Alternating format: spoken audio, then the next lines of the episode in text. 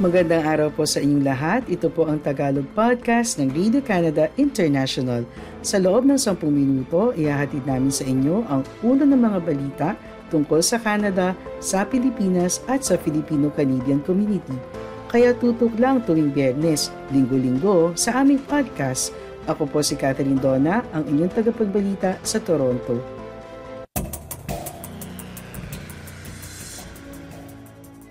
Ang ulo ng mga balita ngayong pangatlong linggo ng Enero. Inflation rate ng Canada bumaba sa 6.3% pero ang presyo ng pagkain halos doble nito. Canada, inanunsyo ang pagbibigay ng 200 armored vehicles sa Ukraine. Pilipinang newcomer na tulungan ng programa sa imigrasyon na maging permanent resident sa Canada. Average na presyo ng bahay sa Canada bumaba ng 12% noong 2022.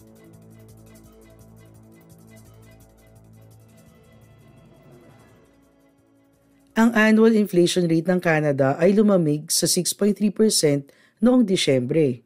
Ito ang pinakamababang level mula Pebrero. Iniulad ng Statistics Canada noong Martes na ang pagbaba ng cost of living ay dahil sa mas mabagal na paglago sa presyo ng mga bagay tulad ng gasolina, durable goods at iba't ibang shelter-related expenses. Habang ang presyo ng maraming goods and services ay sa wakas bumaba na o at least bumagal ang bilis ng pagtaas ng presyo nito, ang presyo ng pagkain ay tumaas pa rin sa nakakagulat na bilis. Ang grocery prices ay muling tumaas ng 0.3% sa buwan ng Disyembre at tumaas ng 11% year over year. Ito ay bahagyang bumagal sa 11.4% na bilis noong nakaraang buwan.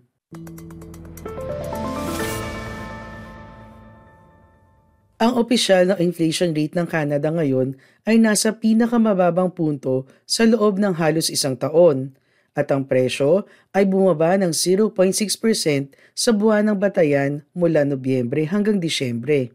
Ito ang pinakamalaking monthly drop sa cost of living mula 2020. Ang pagbagal ng inflation rate ay naaayon sa inaasahan ng mga ekonomista Bagamat ang official rate ngayon ay nasa lowest point sa loob ng halos isang taon, higit dalawang beses pa rin ito na mas mataas sa top end ng range na tinatarget ng Central Bank ng Canada. Para sa iba pang balita, bisitahin ang aming website ici.radio-canada.ca. Ang Canada ay magdodonate ng 200 Canadian-made Armored Personnel Carriers o APCs sa Ukraine. Inanunsyo ito ni Defense Minister Anita Anand noong Miyerkules habang bumibisita sa Kiev, Ukraine. Sinabi ni Anand habang katabi si Ukrainian Defense Minister Oleksiy Reznikov na ang mga armored personnel carriers ay nag-aalok ng state-of-the-art, best-in-class na teknolohiya at pahihintulutan din ang ligtas na transportasyon ng mga tao at equipment. Sinabi ni Anand na ang Senator APCs ay bibilhin mula sa Rochelle isang Canadian company na matatagpuan sa Mississauga, Ontario sa halagang 90 million. Noong May 2022, nag-deliver ang Canada ng walong commercial pattern armored vehicles at Senator APCs na binili rin mula sa Rochelle sa Ukraine. Noong isang linggo, inanunsyo ng Canada na gagastos ito ng $406 million para bumili ng National Advanced Surface-to-Air Missile System mula sa Estados Unidos na idodonate sa Ukraine. Ang armored vehicle announcement noong Miyerkules kasama ang ipinangakong air defenses ang bumubuo sa 500 billion na military aid na inanunsyo ni Prime Minister Justin Trudeau noong taglagas. Sinabi ni Resnikov na ang combined military aid package ay magiging mahalaga sa pagdepensa sa mga sundalo at sibilyan sa bansang nasa gitna ng gyera. Ginawa ni Anand ang pag-aanunsyo matapos ang pagpupulong kay Resnikov bago ang kanilang pagdalo sa meeting ng Ukraine Defense Contact Group ngayong biyernes sa Ramstein Air Base sa Germany. Mula sa pagsisimula ng 2022, ang Canada ay nakapagbigay na ng mahigit 5 bilyon na direktang tulong sa Ukraine kasama ang 1 bilyon na military aid.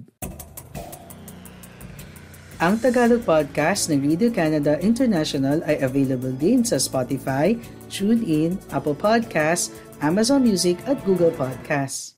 Ang Rural and Northern Immigration Pilot o RNIP program ay pinapabilis ang proseso para makakuha ng permanent residency ang mga newcomer na makakakita ng trabaho sa 11 na maliliit na syudad sa buong Canada. Sa Hilagang Silangang Ontario, ang Sault Ste. Marie, Sudbury, Timmins at North Bay ay kalahok sa naturang programa. Ang permanent residency ay mahalagang hakbang bago maging Canadian citizen ang isang individual.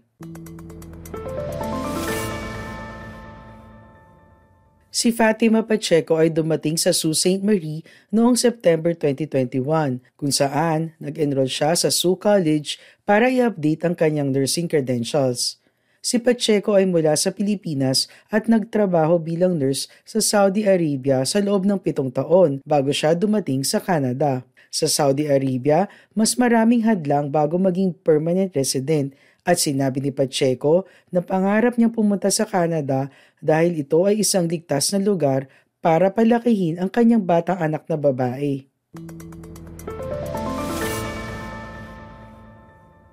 Matapos mag-aral ng isang taon si Pacheco ay nakapagtrabaho siya bilang registered practical nurse sa Chartwell Collegiate Heights Retirement Residence sa Sault Ste. Marie. Nag-apply siya para sa kanyang permanent residency noong September 2022 at naaprubahan noong Disyembre.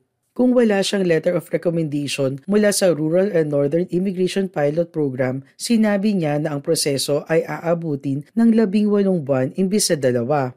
Ngayon, si Pacheco ay nag-aaral muli upang i-update palalo ang kanyang credentials para makapagtrabaho bilang registered nurse sa Canada.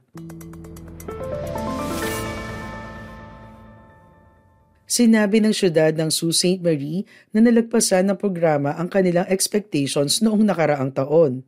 Ang syudad ay nagtakda ng layunin na irekomenda ang 125 na individual para sa permanent residency noong 2022 at sa halip ay nag-issue ng 213 recommendation letters.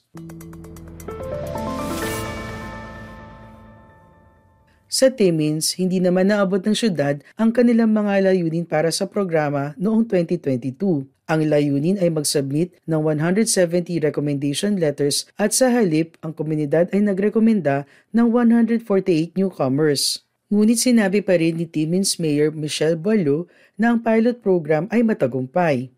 Sinabi ni Balo na nakatulong ang programa sa mga employer na lutasin ng labor shortage at binigyang diin na 39% ng naaprubahan ng mga kandidato sa komunidad ay nagtatrabaho bilang early childhood educators.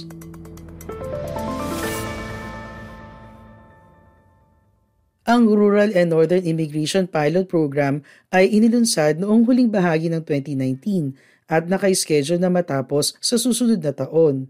Sinabi ni Meredith Armstrong, ang Director of Economic Development ng siyudad ng Greater Sudbury, na naniniwala siya na ang programa ay magiging permanente salamat sa mataas na bilang ng approvals noong 2022. Ang presyo ng average na Canadian na bahay na naibenta noong Disyembre ay $626,318, bumaba ng mahigit 12% mula sa parehong buwan noong nakaraang taon. Ang Canadian Real Estate Association na kumakatawan sa mahigit 150,000 na realtor sa buong bansa ay naglabas sa mga bagong numero tungkol sa housing market ng Canada noong lunes ipinapakita na ang bilang ng mga naibentang bahay at ang presyo nito ay parehong mas mababa noong Disyembre kaysa parehong buwan noong 2021.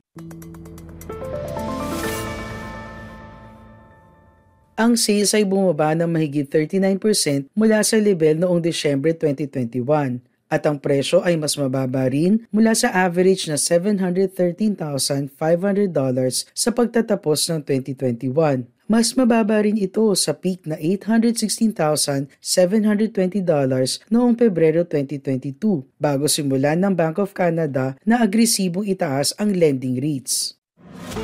Maraming salamat po sa iyong pakikinig sa Tagalog Podcast ng Radio Canada International. Lagi po kayong makinig tuwing Bernes para makabalita tungkol sa ating mga kababayan dito sa Canada. Hanggang sa susunod na linggo, ako po si Catherine Donna ng Radio Canada International.